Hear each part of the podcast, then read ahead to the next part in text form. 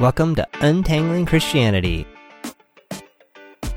On this show, John and Gregg attempt to diffuse destructive ideologies, unsnarl confused ideas, consider love and truth in Christianity. We hope you'll come along for the conversation, and you can be part of that conversation by leaving comments at the website untanglingchristianity.com slash 71. You'll also find related notes and links for this episode at the same place. I'm John Polstra. And I'm Gregg Monteith. So today I'd like to talk more about God meeting our needs or not, what that looks like.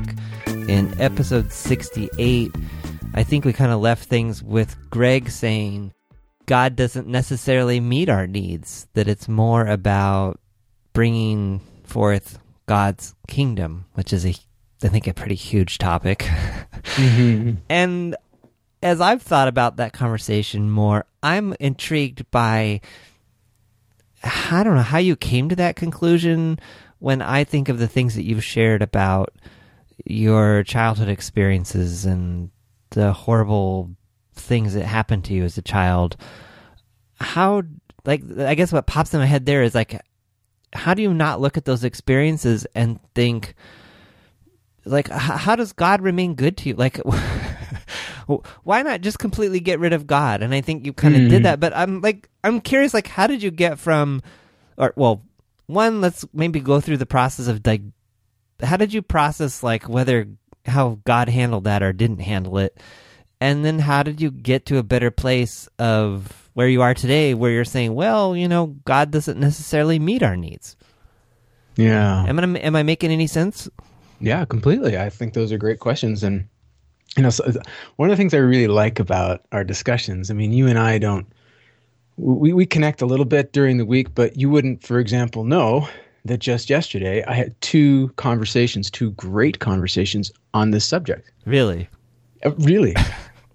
Uh, on, on this whole kind of how did I uh, end up being a Christian and, and going through all of the difficult you know things that I went through uh, as uh, coming out of an abusive family.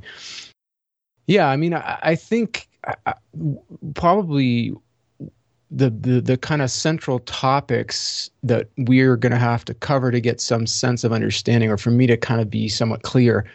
You know, the the, the whole idea of evil has to come out, and then um, I know that's huge, but it's a I huge would, topic. Well, we're gonna have to. I'm gonna have to at least give you my take on it. I don't think oh, I can good. argue this here, but I'm gonna give you my take. And my take on this is that people are responsible for what they do. They are. So you know, um, my dad was abusive to me in in you know, and this is uh, this is sexual abuse, and and so I don't I don't have to go into all the different varieties of, of uh, you know, uh, the manifestations under which this could take place. But let's just say he's responsible for the way he acted, right? And I think particularly with kids, and here I'm talking, you know, single digits, especially really young kids. I mean, I'm I'm I'm kind of responsible, but I'm not responsible for anything to do with that.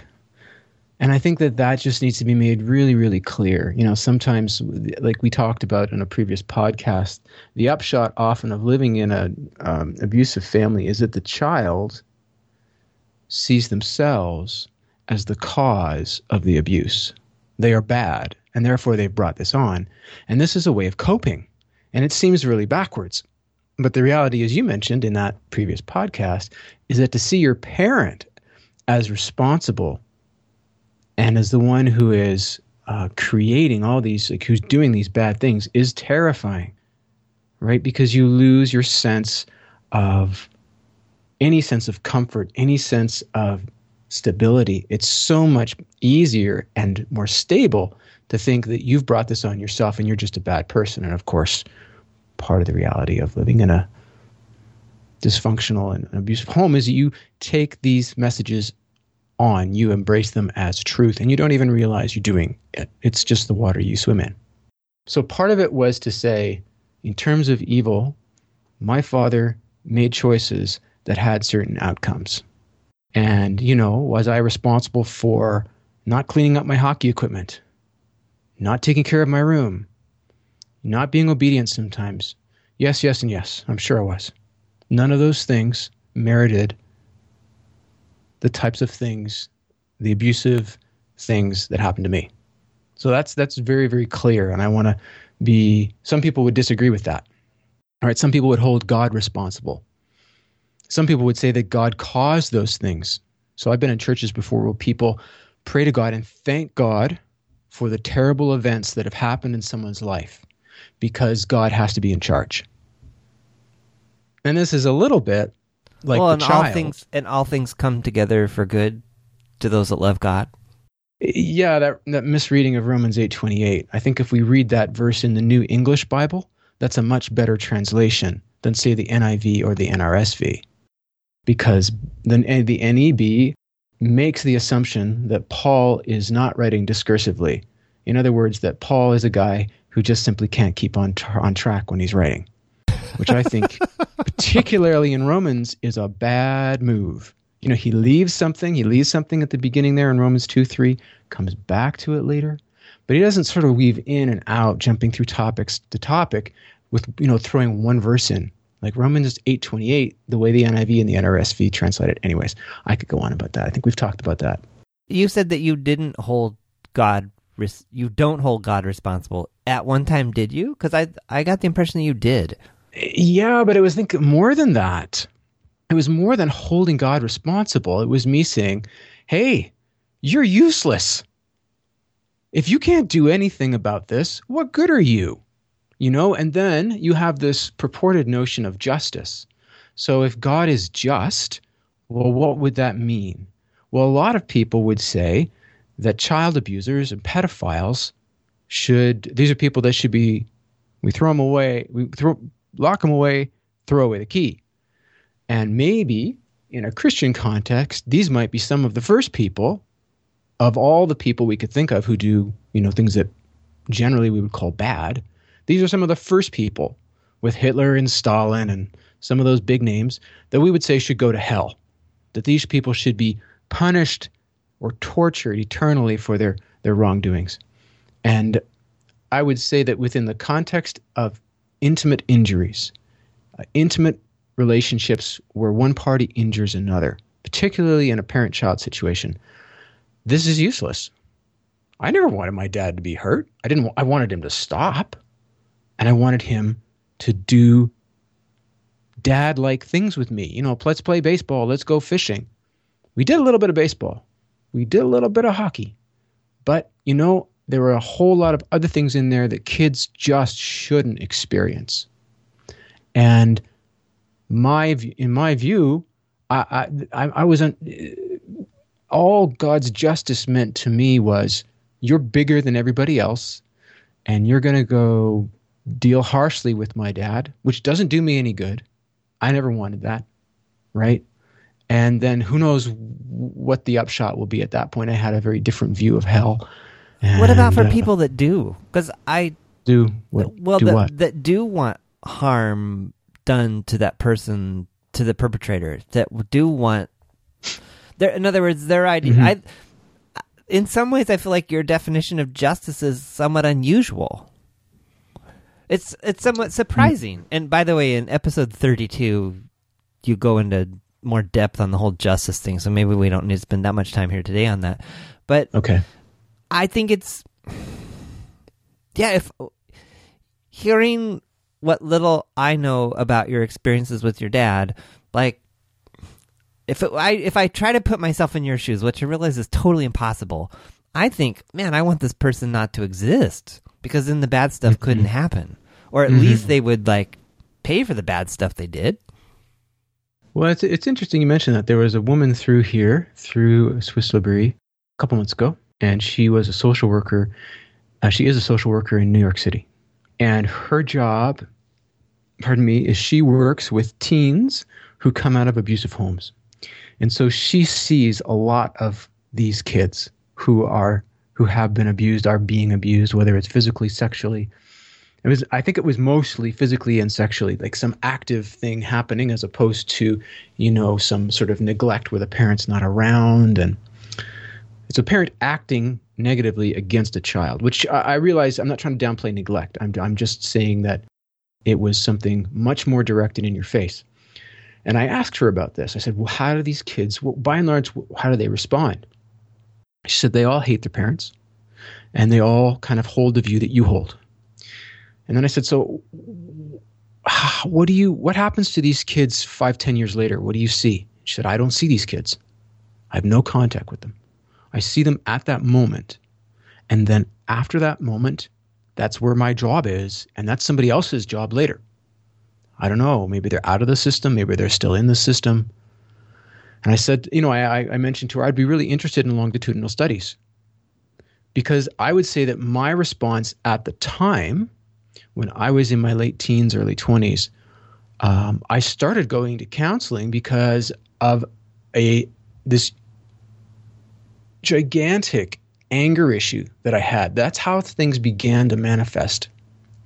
Anger, just this anger out of nowhere at my dad. And as I began to dig and dig and dig, and then the things that I wasn't allowing myself to see and that I didn't allow myself to understand began to come out. And the picture began to sort of be unveiled. You know, and my dad worked, he pushed back pretty hard against this to try to, you know, get me to stop seeing this this counselor and trying to change my views as I began to sort of become aware of some of this stuff. So I think what you're saying is accurate, but I think the reality is I both hated what my father did and who my father was for doing it, and I loved him. And in the at the end of the day, what I wanted was for him to say, I'm sorry, for him to live, I'm sorry, and for him to say, I love you, and for him to live, I love you. Because that's what kids want from their parents.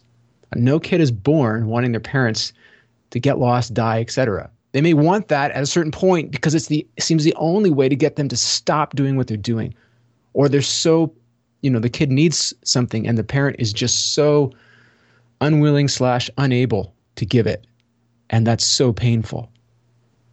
But I don't think anybody out of an initial orientation has a hatred for the parents, just like I don't think any parent has a hatred for the children. You know, sometimes parents resent their kids and vice versa, and that can be problematic. But I think resentment always comes out of a pre existing desire, or hopefully, uh, you know, if it's a new parent and you're kind of, you know, you're in an awkward situation. Sometimes when you first see your child, I mean, that can change everything it's just wow it's this automatic connection. So so i think yeah in terms of evil i would say there's a degree of responsibility there. And i would also say in terms of evil that um, i wanted the evil to stop but i didn't want the method of it stopping being the destruction of my father per se. I wanted it being the writing of relationship. So i went to counseling to try to make the relationship better. And i invited my parents to come and uh, you know they came once, and that was a horrendous uh, event, and um, we got nowhere. But you know, because that's the type of guy my dad was, he, he was having none of that. But in terms of God, take me, take me. I don't know. First of all, is that is that clear? It's very clear to me. Okay.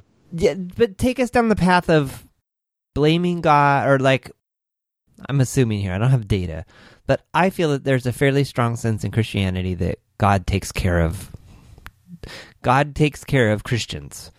Uh, in fact, I've even yeah, I'm just thinking of someone I know fairly well, and they would say that their immediate family, mm-hmm. which is completely intact, and mm-hmm. no great catastrophes has happened to, mm-hmm. is a result of putting God first. Is a result of yeah, being a good being a Christian, being being in right relationship with God and because of the right relationship with God, God has blessed this family and that is a very compelling reason for being in relationship with God.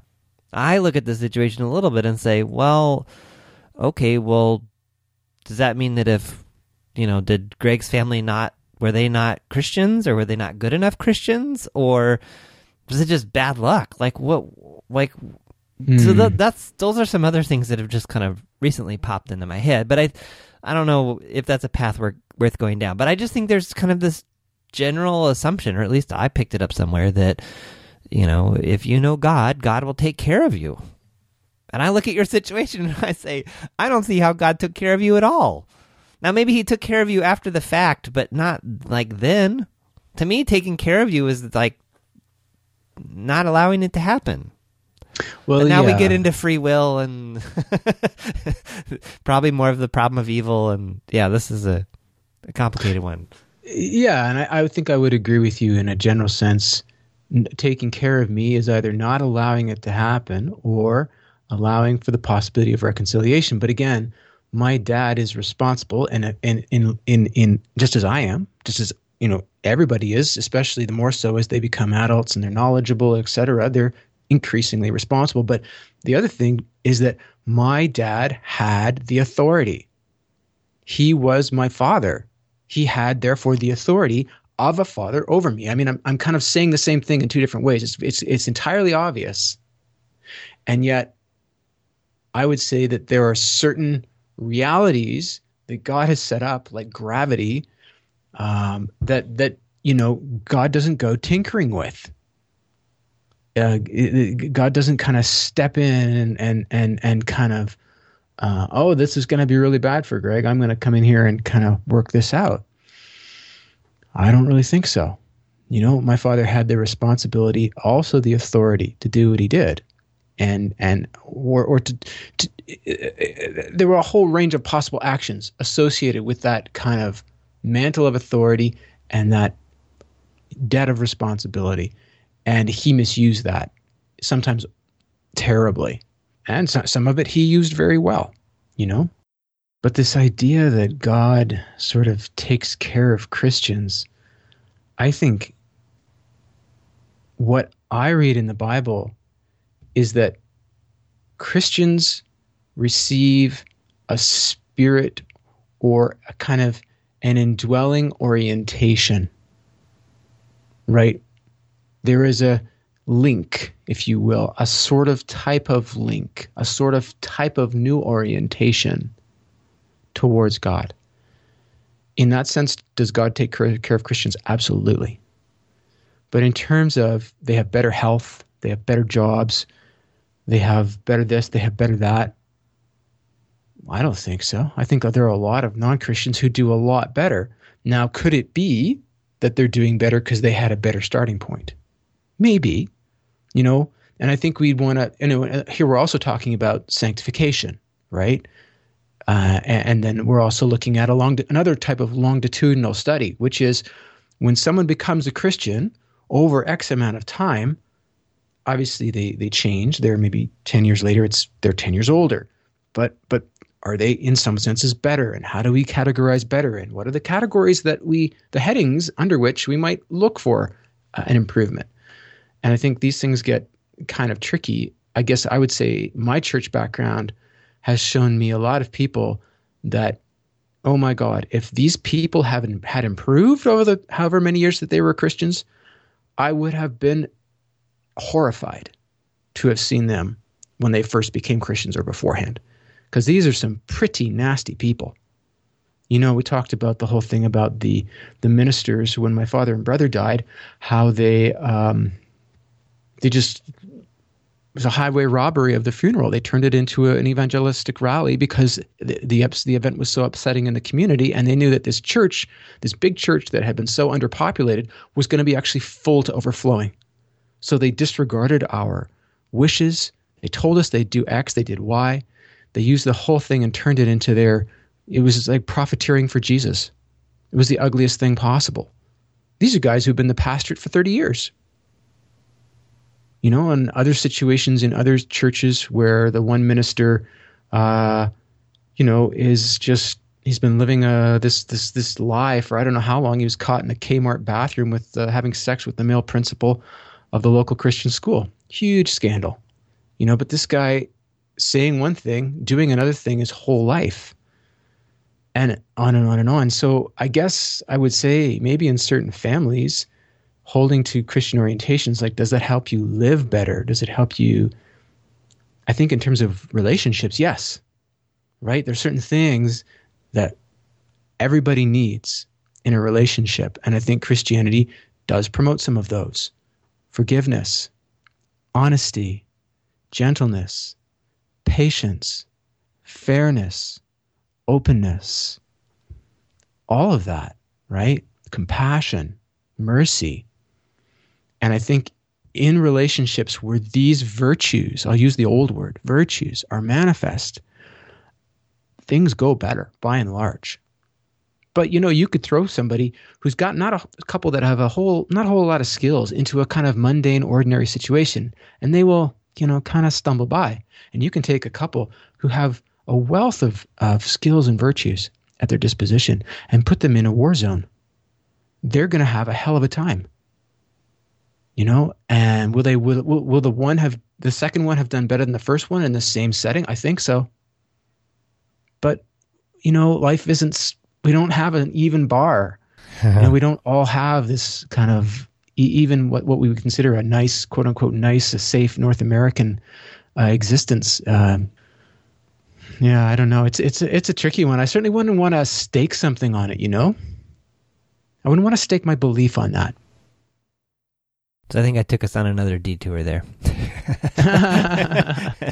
so back to or maybe you've already answered a little bit, but how, yeah, how, I guess I'm not quite sure where to go next. Do you have?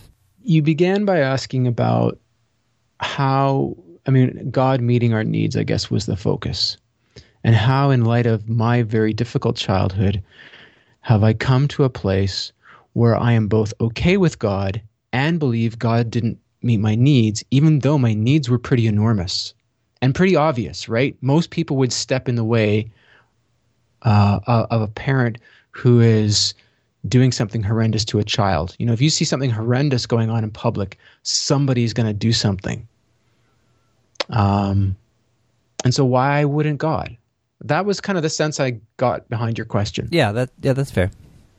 And then, you know, if you're saying God doesn't meet our needs particularly, then how are you okay with that? Because you've come through this really tough time and don't does don't doesn't there has to have to doesn't God have to meet some of those needs somehow? Yes. okay. Well, I, you know, I think the other thing too, and this is the piece where you know I've really been pushing the notion of experience, and more recently I've been talking and experiencing God, experiencing God showing up or acting in the world today, here and now, in real people's lives. And one of the ways I've been framing that is to say that I believe that that takes place personally, but not necessarily individually. And what I mean is, God acts in people's lives, in persons' lives, in intimate personal ways that demonstrate a tremendous love and a tremendous sense of truth about that person, a tremendous knowledge but it's not individual. You're not going to find that happening all over the place. So, my view is that we should expect to see that and experience that someplace around us. If you can't find that anywhere, I think you've got a bit of a problem. But I wouldn't expect that you would see that everywhere. So, in that way, coming back to, well, how does Gregg get his needs met? Well, in one way, I look around and I look for some of the stories. I look for some of the personal stories that people tell me about what God is doing in their lives. And this is kind of tricky, right? Because I have to then, you know, find these stories and I have to kind of assess them in two regards. One is, are they credible? Right? Do they make sense? Do they stand up to some sort of analysis? Do they seem like things that really could have happened? And the other is, are they effective? Do they seem to have any traction in terms of like you would say meeting needs or yeah yeah i mean it's even bigger than meeting my needs it's meeting needs right? And what are the needs there? Um, so there's that. And there's also not just stories externally to me i happen to have some of those of my own right? I have instances in my life where i feel god has shown up and god has not in a sense shown up to say hey i'm going to make it all better. Well you know, I'm not sure how God's going to do that. Or, you know, I'm going to force your dad to say, sorry, I'm really sorry, and I really love you, and let's just be friends. Let's just work it out. Mm, no, no, that's not going to happen. I think that's a that's a false notion. My dad had particular ideas and particular way of being, and he took those to his grave. And that's really unfortunate, but some people make those choices. And my dad did. But I think what happens and how I would phrase it is that God doesn't, in terms of a, uh, a deep brokenness in people and a deep in situations of tragedy, in situations of um, just being abjectly alone, and these other ways of just feeling absolutely rejected and um, like there's nothing there, no purpose in it, in life, that is. I don't think God gives us this thing or that thing. I think what God does is God gives us God's self. The relationship is itself the response. The relationship is itself meeting the needs. And in some ways, that sounds a little backwards and it sounds a little uh, uh, wishful. You know, like, well, my, I'm hungry. Is God going to give me food? No, probably not. Sounds kind of meta to me. what do you mean by meta? Well, it's it something about something. In other words, uh, you're hungry, but instead of getting giving you what I hear you saying is you're hungry, you don't have any money to buy food or means of getting food. So instead of giving you food, God gives you Himself. Well, is that what you're I saying? Guess I'm, Am I being yeah, too simplistic? I'm, I'm kind of cheating. I'm giving an example that automatically is going to be broken, right? I'm giving you a bad example because we're talking about emotional needs and we're talking about uh, emotional pain. We're talking about relational destruction. And so, in that context, I guess what I'm saying makes a lot more sense. I don't typically go to God and say, God, I'm hungry. Give me food. Right. And I, but I guess this is part of the whole, the whole thing. God meets needs. People might say, well, what needs? What is God looking to do? I would say God is looking to make us into whole people who can rightly relate with God, with ourselves, with others, and in the world around us, in and with it. That's what God is looking to do. For what purpose? To what end? For the furtherance of God's kingdom. That's what I would say the orientation is. And um, yeah, within that context, the relationship with God is is crucial. It's key. Um, and so, and and this is where you know I would come back to my kind of two central tenets about love and truth. These two things need to be at play, and they and the person needs to be functionally able to functionally engage with them. So part of what I came out of my family of origin with is an inability to engage with love. Well, how on earth am I going to have a love relationship with God if I can't admit that I'm lovable or love any, love somebody else? How's that going to happen? You know, it, very pointedly, I needed to, in a certain way, have something broken inside of me fixed. And that fixing is God being kind of, if you like, present and showing up in my life. I don't think that's going to happen in everybody's lives because they don't need it and they shouldn't expect it. But that's not to say that what happened in my life cannot be a valuable testimony, a valuable example of God acting here and now. And that was what those two conversations that I had, uh, actually one uh, just earlier today and one yesterday, were about. It's, you know, how does this work out for you that God shows up or God showed up? And what does that mean? What does that look like? Um, and yeah, did you share with did you share with them like what you've essentially shared here, or do you want to put some more color on that? Yeah, well, no, I put a lot more color on it. I, I sort of went walked through the whole thing in terms of, um, I mean, I, I'll put color on it in a kind of uh, thirty thousand foot brushstrokes, if you like. I would say that, that that involves two things, and I think it involves two things for everybody. But hear me out before let me kind of paint them first uh, before you respond. Um, I would say that involves certain experiences of God and certain understandings about God.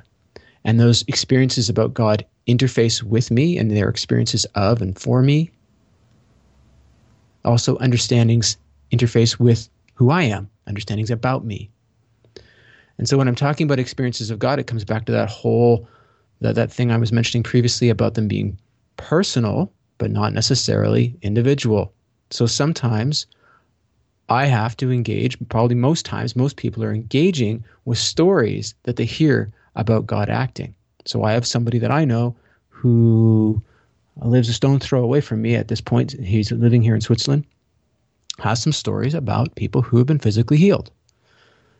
And I'm interested in those stories. I think they're, you know, I'm not necessarily going to buy them outright, but I find this person to be credible. And this person knows these other two people. So I don't have a direct contact with that. But there is a, a link which, in, you know, uh, we may call um, testimony, right? It's someone telling a story to someone and that story being passed on. And I think the idea that I don't see it with my own eyes means that it's false is a ridiculous proposition. I think that's actually deeply untruthful. But the idea that some just because somebody says something makes it true, of course, is likewise deeply problematic and untruthful, right? So there's a process of weighing up that's involved.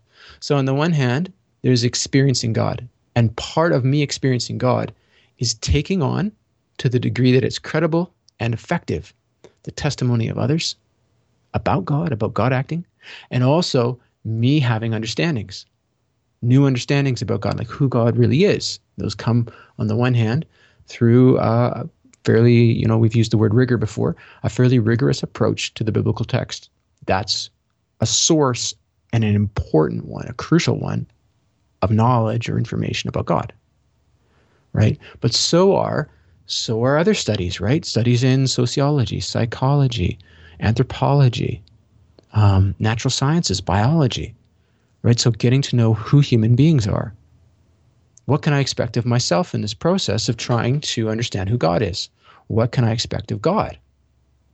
So again, if we come back to your point about meeting people's needs, if if I'm hungry and I'm expecting God to send down manna from heaven, that ain't going to happen. The story in the text was a very specific situation. And there are also stories of Jesus, you know, the bread and the loaves, very specific situations. That is not a generalized or generalizable norm. I can't expect that. But I can expect that God is interested in furthering God's kingdom, that that is God's central concern. And from what I read in the text, I would say my phraseology is, and we are epicenters of God's love. God's kingdom is God's central concern, and we are epicenters of God's love. And in that way, from my own perspective, coming out of a very difficult childhood, coming into a relationship with God where I have both had newer and I would say truer experiences of God, myself, and others, and newer and truer understandings of God, myself, and others.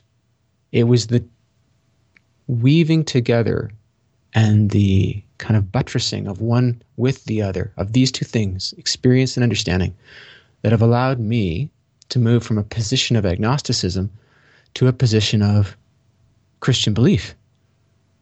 And one of the things that I just told one person just just earlier today was I got to a point of critical mass, if you like, where I realized that I could do one of two things. I could continue with my agnosticism, or I could be the person that I wanted to be and claim to be by being a Christian. I could not do both. That's fascinating. I could not do both. So I would the, be a liar. So the way you the, so the way you were seeing it there was the the only path to being to having integrity with yourself and who you thought that you were meant to be was through Christianity. Who I wanted to be, yes. Who I wanted to be all along as a truth seeker. The reason I gave up Christianity is because it was a crock of lies. It was a bunch of junk. Well, you know what? I would say that the things I believed then, I believe now still. I was a Christian and then not, then a Christian again. It's not like somebody said, Oh, you forgot about this little piece of information. And I just, oh, yeah, gee, silly me. You know, ridiculous, right? I'm not going to go through all this stuff with all this evil in the church and evil in my family and all of this. The movement back was a movement that did not deface or ignore any of the truths that I understood from before, but brought in a lot more.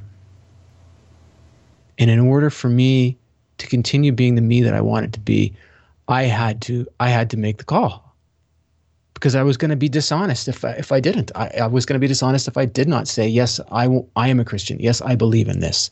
Yes, God really has acted. Um, you know, and I remember, I, mean, I may have told you this story before. I remember sitting, I remember that moment of decision, not of, not of decision, but of admission.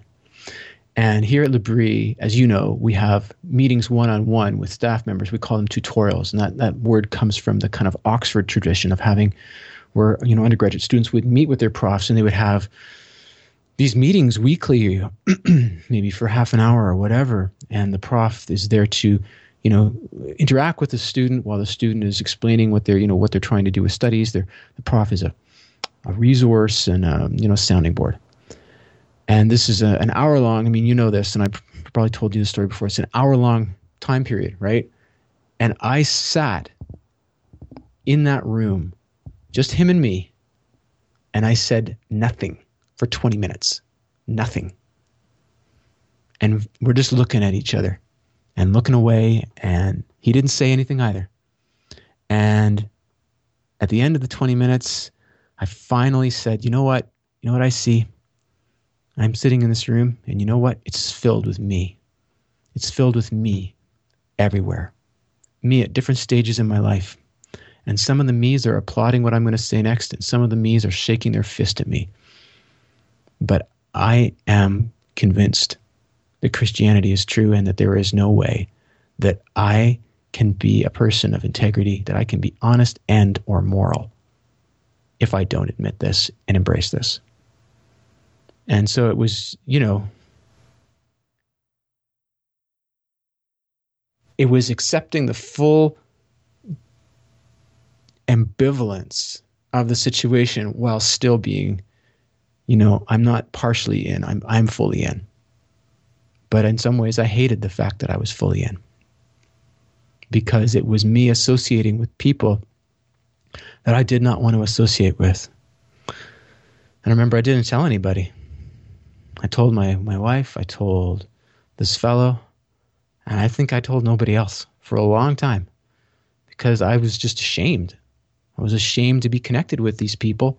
And yet, part of what I guess the big part is that I, I was uh, ashamed because I was unable at that point yet to communicate what I was, what being a Christian meant. And then, no, it didn't mean these other things. Sometimes it didn't mean them at all, and sometimes it didn't necessarily mean them. And I guess this is where I wonder if some of our discussions are going in the sense that there are trappings and characteristics of evangelical Christianity in North America that you and I are kind of working through. And, you know, I think as we have our discussions, something that I see is we're bouncing these things back and forth. And, and sometimes these, um, these trappings and characteristics, they stand up to our appraisal. And sometimes they look like something that doesn't have any valid basis in the Bible, doesn't really seem to have any valid basis in terms of how people would want to live their lives from other perspectives, whether we mention, you know, Brene Brown or somebody like that. And and a lot of I think what we're really doing when I pause and look at it is this, you know, we've talked about the metaphor of the table. The table is Christianity in North America, let's say, and it's full. And when you say a Christian, you're a Christian to somebody on the street, they look at the table and go, Oh, I know what you are.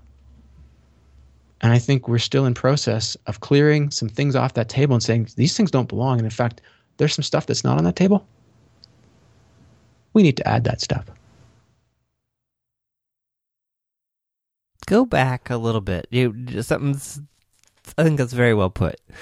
Uh, Go back a little bit. So something just keeps standing out to me. Your your idea that your suggestion that God does not defy gravity, Mm. or the situation of someone doesn't have something to eat and God's not going to give them manna.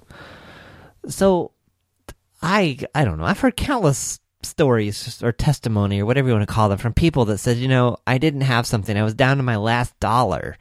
Mhm. And you know, I had a I had a bill due that was you know one thousand two hundred and fifty dollars, and that's what I needed to stay in my house, or I was going to lose it. Mhm. And it was the last day, the last hour, and I went out to my mailbox, and there was a check for one thousand two hundred fifty dollars. God provided for me in ways I could have never imagined. And I would say, and I'll, I'll pile onto that by saying, for me personally, and this might sound funny coming from me, I've mentioned this before, there are two very distinct events in my life where I'm convinced that given four or five inches in one direction or the other, I would not be here. Mm. And I have a deep seated belief that that was some type of divine intervention. Mhm. Mhm. Now, did did like God like you know stop the Earth from rotating for for a for a nanosecond so that you know my and these are both like physical accidents so that Hmm. my body landed or didn't land in a certain way that I didn't have either death or permanent brain damage Mm. um, and which resulted in no. I, I don't have any brain damage that I know of. Um, but like I, so I think of those types of situations, and I say, okay, maybe God doesn't like turn gravity off, but it seems to me that I don't know. Isn't God involved? It at least for me personally, in, in those two personal situations, I strongly believe, and why I believe, I don't know, because I have a hard time strongly believing anything about Christianity. Uh, like believe like to my core. But for Mhm. these two particular events, I believe to my core that there's no really good way to explain what happened. There's to, like to just say, well, you know, it was just it was just luck, just good luck, you know, just good luck that I didn't die Mhm. for some reason, I look at those two experiences and say, you know, some type of intervention happened at what level, I don't know. How it happened, I have no idea.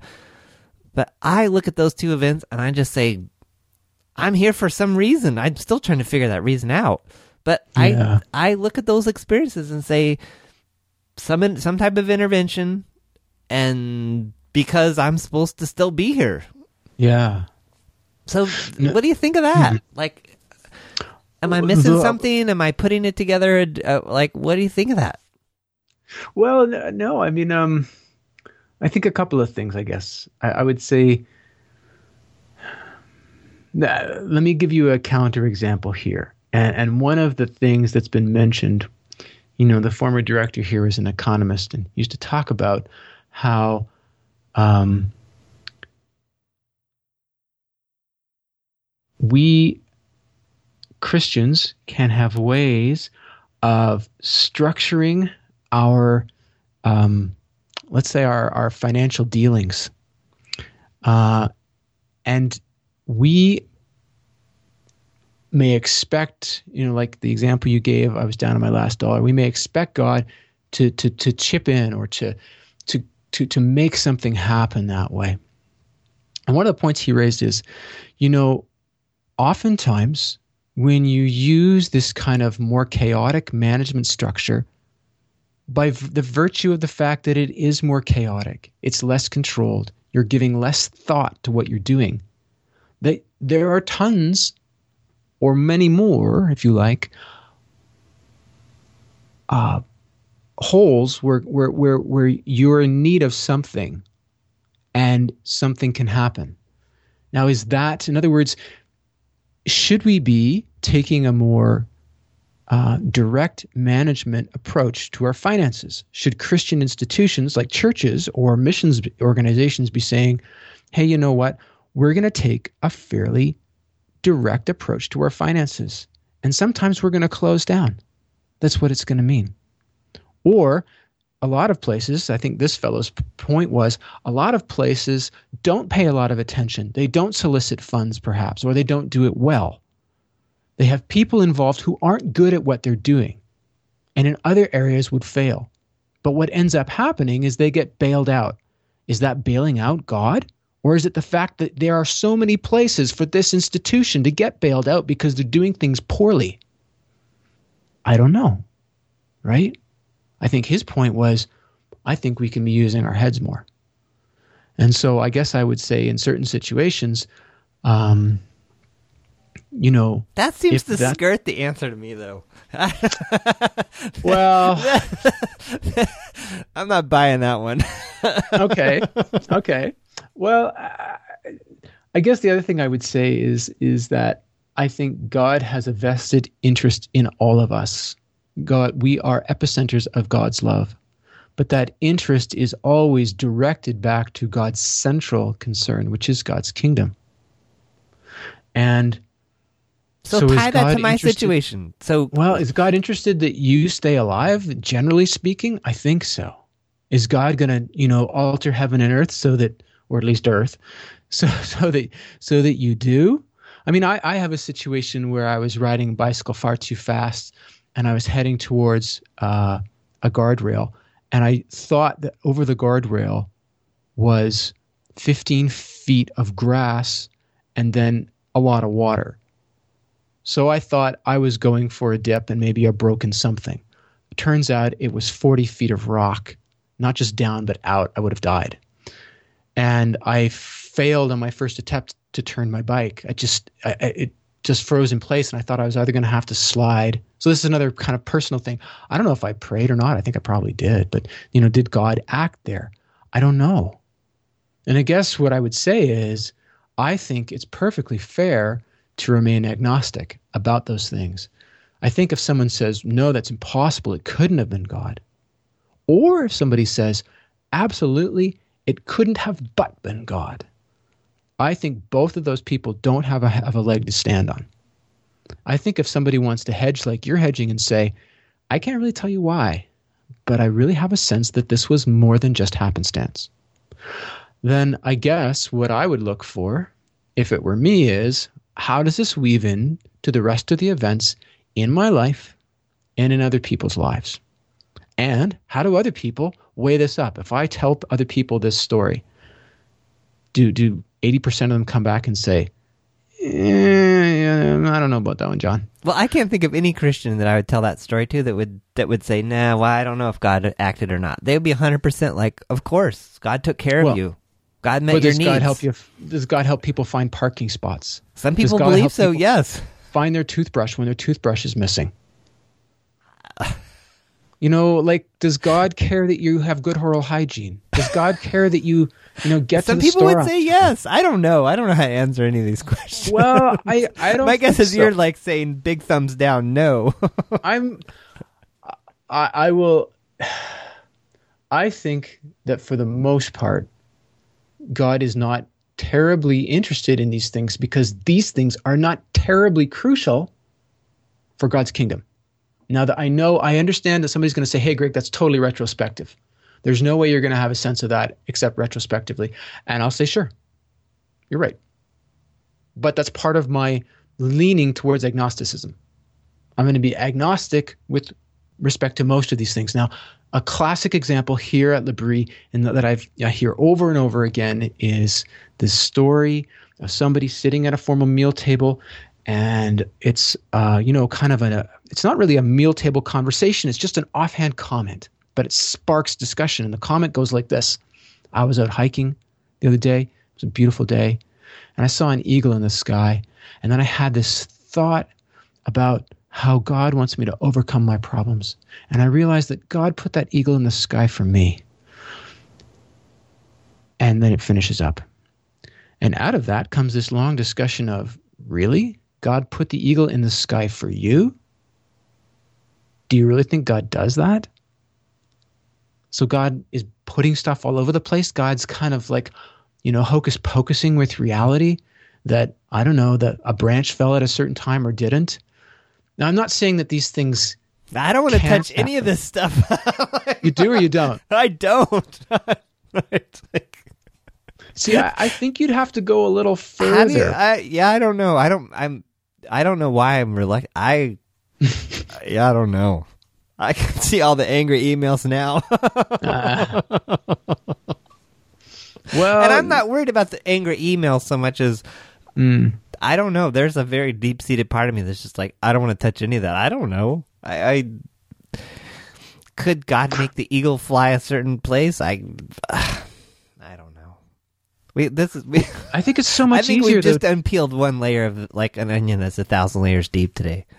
Well, okay, but let, let me let me cut back and say I think there's there there are some other much much more acceptable options. If somebody says, "I saw the eagle in the sky. I was hiking and I thought about my problems, and I thought about like he- here's a strange one. I was hiking. I've been hiking here for years, right? Every all the times we've been coming, I've been hiking, uh, almost every day. One day I saw something extremely strange. I saw two deer together, but they weren't just together. They were literally standing in full profile right in front of me, about 50 feet away, with their heads, their foreheads right together, not doing anything, just there for about a second and a half. And I went to my, my tutor and I said, What do you think? Did God put those there for me? And I told him a story about what you know what I thought when I saw the deers. Well, I don't think God put those deer there for me, but is God interested in what I think? Is God interested in how I make use of or I'm inspired by the world around me and the conclusions I may come to about certain things in my life? Absolutely, I think so. Does God help? Does God help bring understanding? Does God spark the imagination? Does God, uh, I don't know, invigorate intellectual um, efforts? Yeah, I think so. But I don't think we got to say that God pulls a whole bunch of strings because you know what? This comes back to my dad.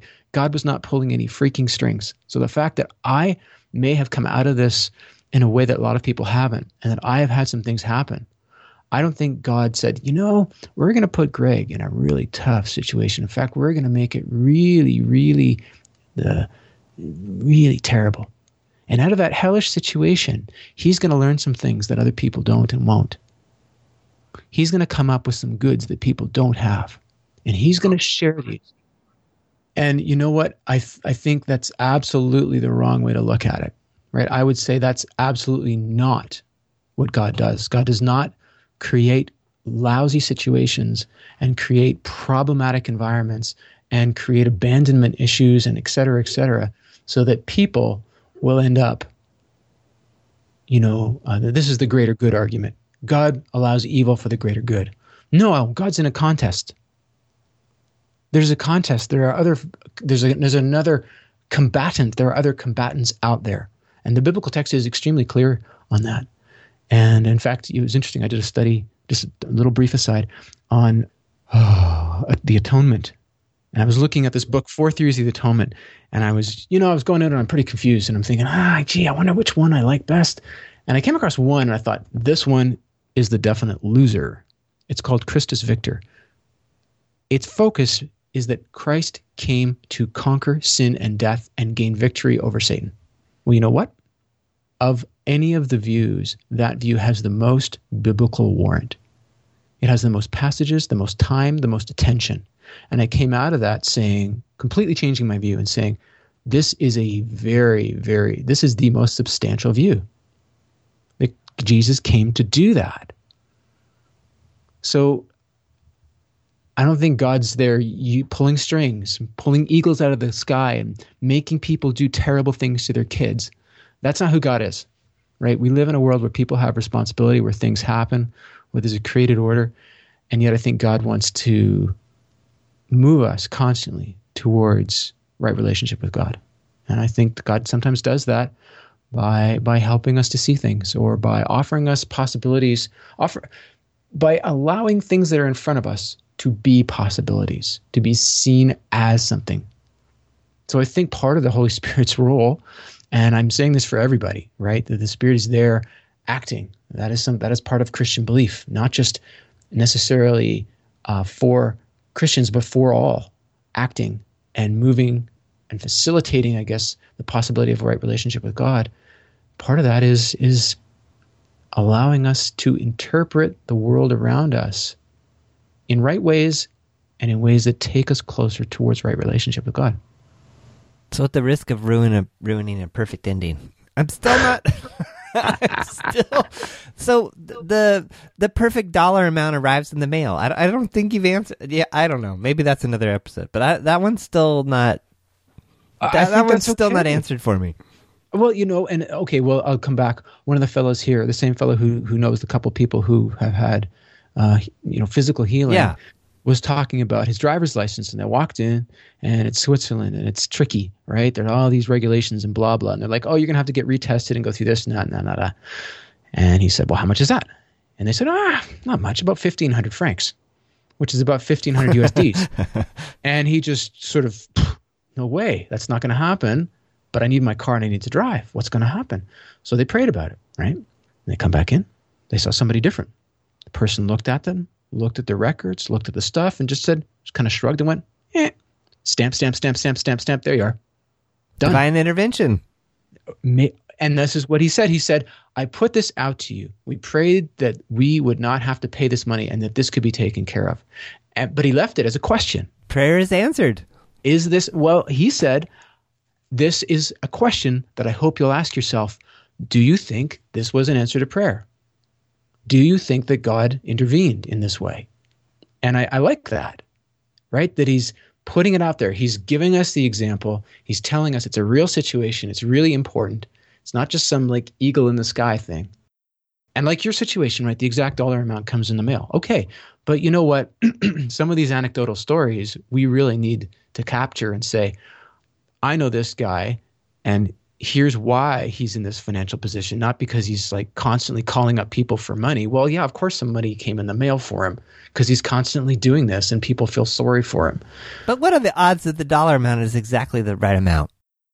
I, I don't know but i guess i'm saying i'd like to hear the sto- i'd like to actually hear the stories. Okay because I, what i'm hearing you is the i feel like you're dodging dodging the answer and what i maybe what you're saying instead is uh, okay, I, I want to know specifics. Let's talk yeah. specifics and less hypotheticals. Yeah, and okay. if you know this, if you know this person, and no, you can tell me about the person, this is a hypothetical. Oh, oh. Uh, I've heard stories like this. I read stories like this, but yeah, could I yeah, bring? But I've could, heard stories about them? Sasquatch. I've heard stories about the Loch Ness freaking monster. You know, like I, I'll believe in them. I'm okay to believe in all that stuff. Just give me enough evidence. Right? It's got to be no, credible. you have to have faith. And effective. I'm being sarcastic now. Well, yeah, but then we can talk about the right kind of faith. So, all right, I think we'll leave. Uh... we, we got to come back. This is our strangest ending ever, but it's probably as good as it's going to get.